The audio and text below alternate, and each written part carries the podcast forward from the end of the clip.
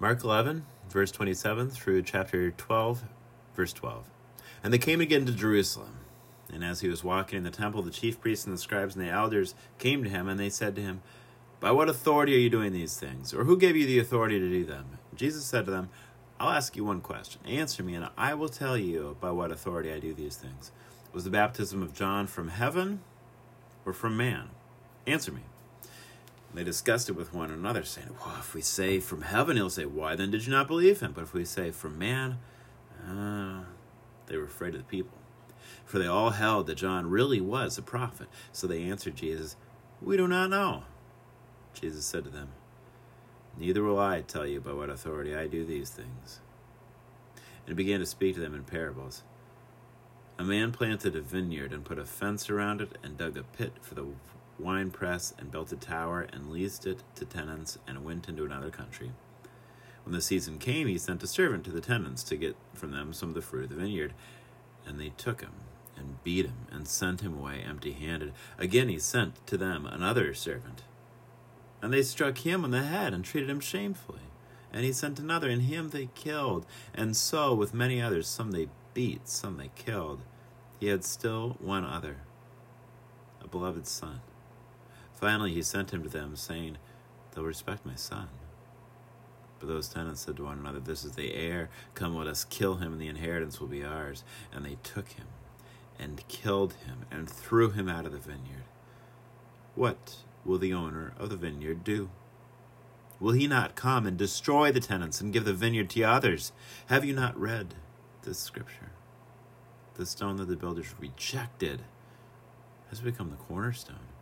This was the Lord's doing, and it is marvelous in our eyes. And they were seeking to arrest him, but feared the people, for they perceived that he had told the parable against them. So they left him and went away.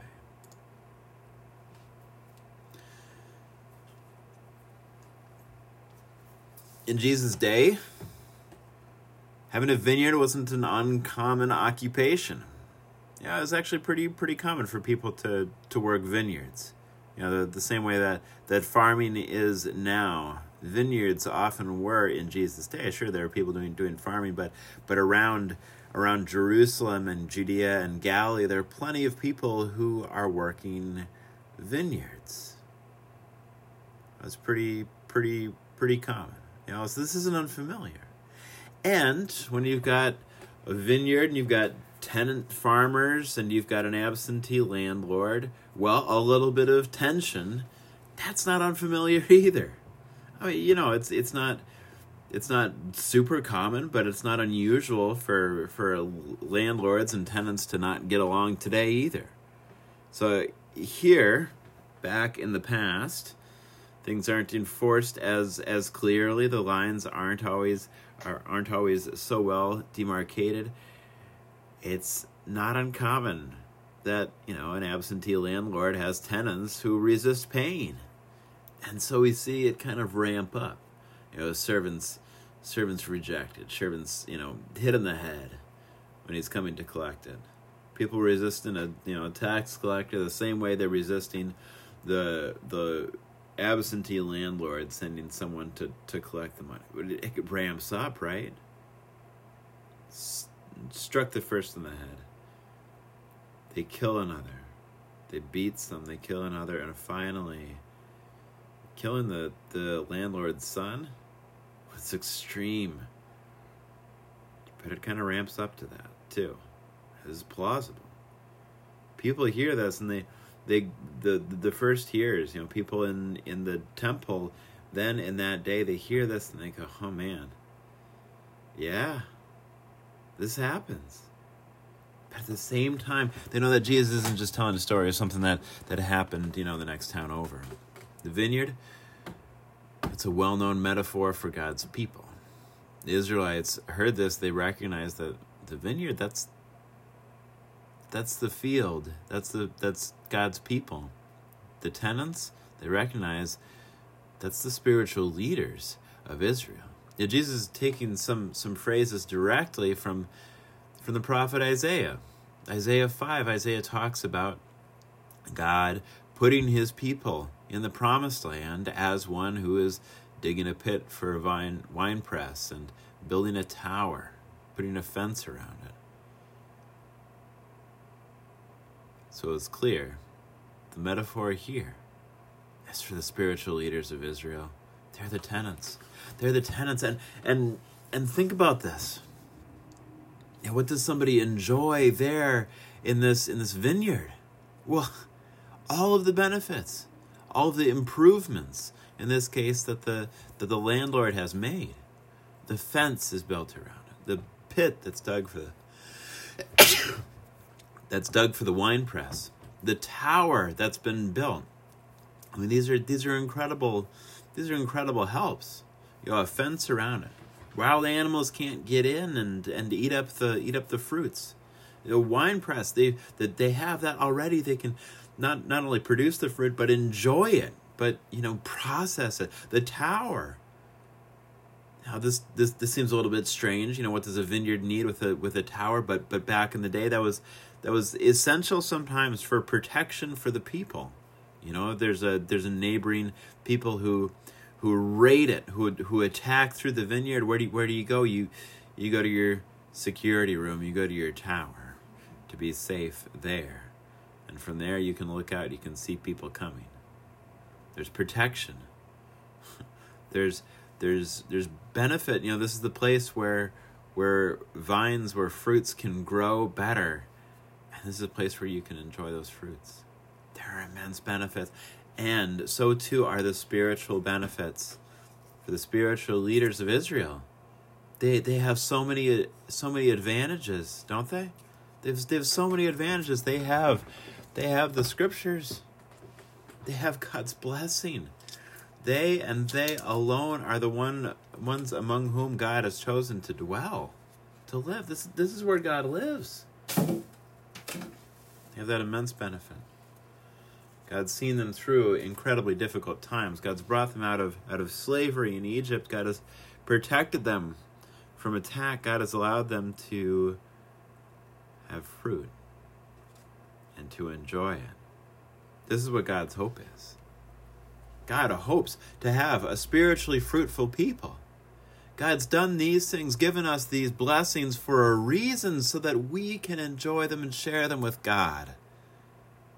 Desires to have a spiritually fruitful people.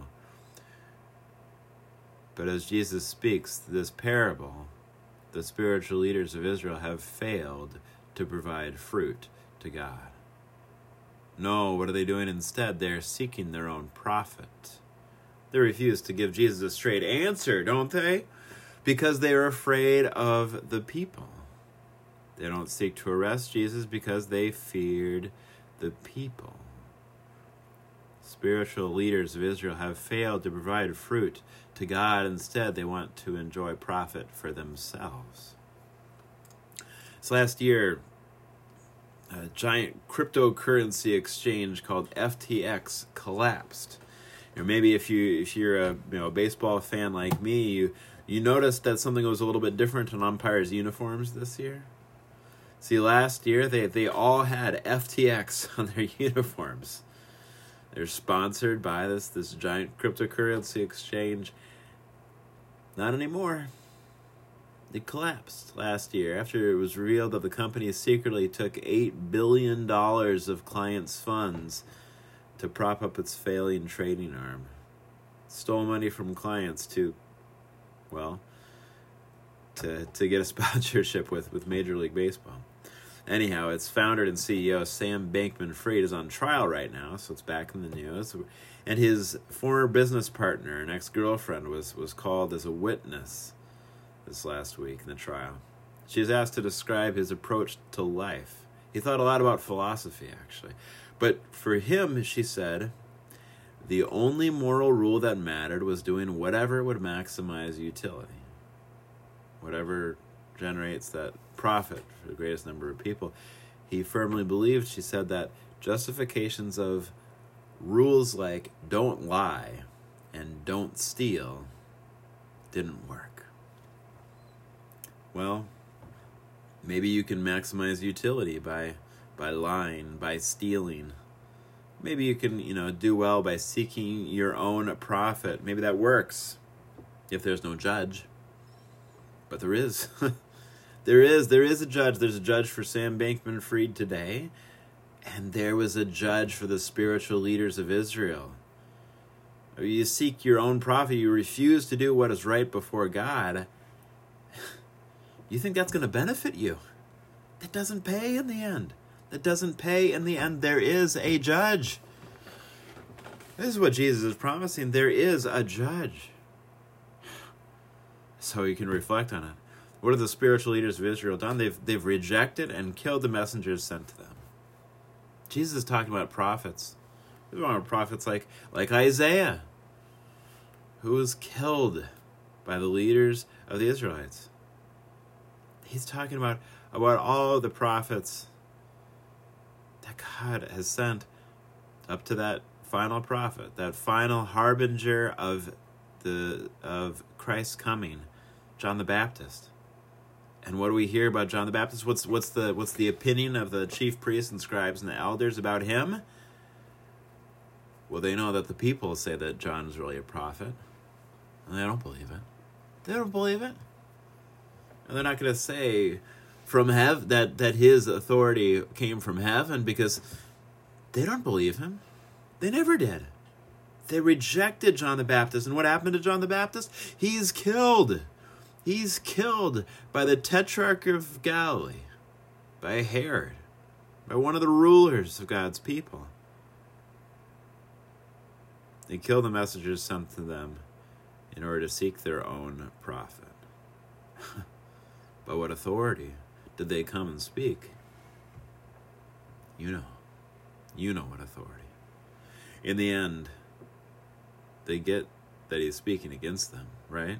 They get it. They perceive that he had told the parable against them. Well, of course. Of course they perceive. This wasn't subtle. They perceive that he was telling the parable against them, against the leaders of God's people. And they decide not, not to not to arrest Jesus right then because they fear the people. They're still seeking their own profit. They're still looking out for themselves the spiritual leaders of Israel will reject and kill the son too. And the landlord in the end says he, he had still one other. He sent his whole staff. They haven't listened to them. He sent his whole staff. They, they disregarded them. Maybe if he sends someone with his full authority, by his authority, his beloved son goes. but they reject him too. They kill him. They kill him. But by what authority did Jesus come? By what authority does Jesus do these things? By the authority of God. You think about it. God isn't, you know, it doesn't doesn't stop at this point because because he has, you know, um, because he's given up patience. God doesn't stop at this point because he's given up patience. God has sent with his Son all that he has all there that is worthwhile. It's not that God's now giving up, it's that God has provided everything now in sending his son. Think about God's patience here. Think about the patience of the, the landlord in this parable. Why didn't the landlord attack the tenants before? You know, Martin Luther, uh, there's a there, there's a quote from, from Martin Luther. If I were God and the world had treated me as I as it treated him, I would kick the wretched things to pieces. He would have too. Martin Luther? You would have. We don't have the patience of God. But God has not kicked the wretched thing to pieces. No, God has sent again and again, prophet after prophet. God has sent people to call us back to the right. By what authority does he send the Son? better, better, they should ask, by what extraordinary patience does Jesus do these things? God has provided everything. But there is a line.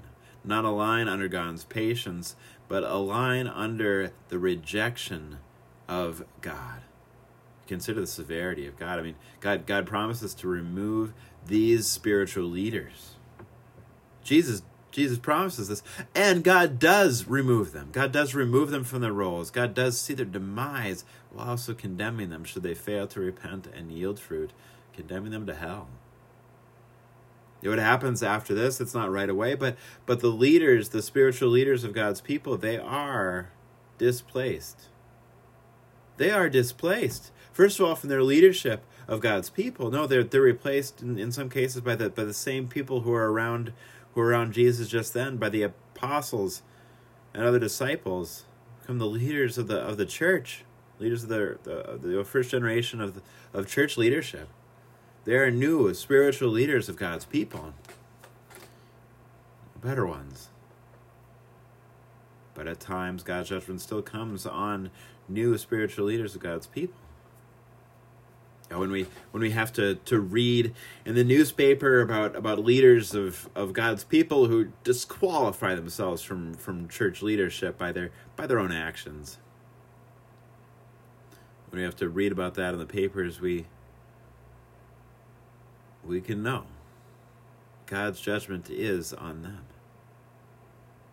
Don't forget that God, while patient, while gracious, is severe in justice. God is our judge. Yeah, this past week, leaders of Hamas and in, in, in Gaza, what have they done? They've, they've sent men murdering their way through villages through homes, through through music festival, massacring babies and old women, kidnapping children, attacking civilians, for no other reason than that they're Israeli, that they're Jewish. What do they think this will profit them? Do they think they'll gain what they gain will be worth more than the price they'll pay? Do they think that there is no judge? But there is. God is just. Christ will wash away all the sins of those who turn to him the, with the fruit of faith and repentance. But, but those who hate him, who mock God by brutalizing those made in his image, what will the owner of the vineyard do? He will come and destroy the tenants. He does. He does. He did those spiritual leaders of Israel then, and he does today. Murder of innocents. The tenants killing the owner's son. It's almost enough to drive us to despair. Unless God works a miracle. What can you do in the face of that? I'm dead and gone. Unless God works a miracle. Jesus doesn't end this parable with, with that judgment. He doesn't end at that point. It doesn't end with, with everybody dead. No, he follows it up right away, saying the stone that the builders rejected, that same son killed by the tenants, the stone that the builders rejected has become the cornerstone. God is building something new. This death, it's not the end.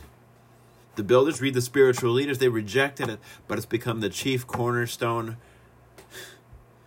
of that new tower, that new vineyard, that vineyard rebuilt, that new temple not built with hands. God triumphs here not just through justice, but better through the resurrection.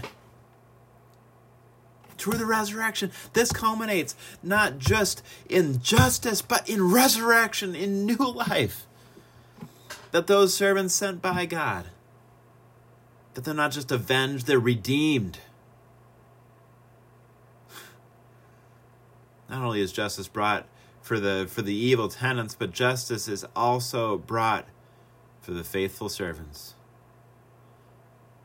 By God's authority, Jesus says these things. Jesus does these things. Jesus works these things. So think about our own place. Think about our own place. Because we are in a vineyard today God has put a fence around it, dug a pit for the wine press, has built a tower. You know, the, the whole Bible, the whole creation of, of humanity starts out in a garden, doesn't it? Where Adam is given the job to protect the garden, to keep it. Now God has kept it, has kept what Adam failed to keep. God has built up that place for us. We have those many spiritual benefits. Yeah, what did the, the leaders of, of God's people have have then? They they had the scriptures. They had prophets. We have better. We have the scripture. We we have we have prophets. We have we have the, the whole of the scripture, the New Testament, and we have Jesus Christ redeemed uh, re- redeeming us we have the, the holy spirit dwelling in our hearts we have these many spiritual benefits we know that god has been patient with us when we have been faithless. When we've fallen into sin when we've turned from god god has been patient has given us more time. Sent us servant after servant.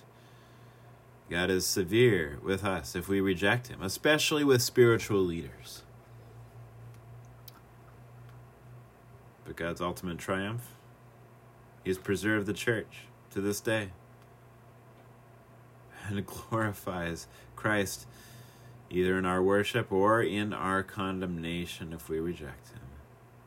Avail yourselves of the spiritual benefits. God, it's been amazing to see, even just in the last last two months, people people getting comfortable with the Bible for the for the first time. Enjoying these spiritual benefits and to be glad for God's patience. Respond to it by yielding fruit, not seeking profit now for yourself, but looking to Him with hope. This is how the vineyard looks the way it's supposed to. Us yielding fruit to God. and we do that in that cornerstone, that new foundation. There is here the house of the Lord, and there is in it a place for you. Amen.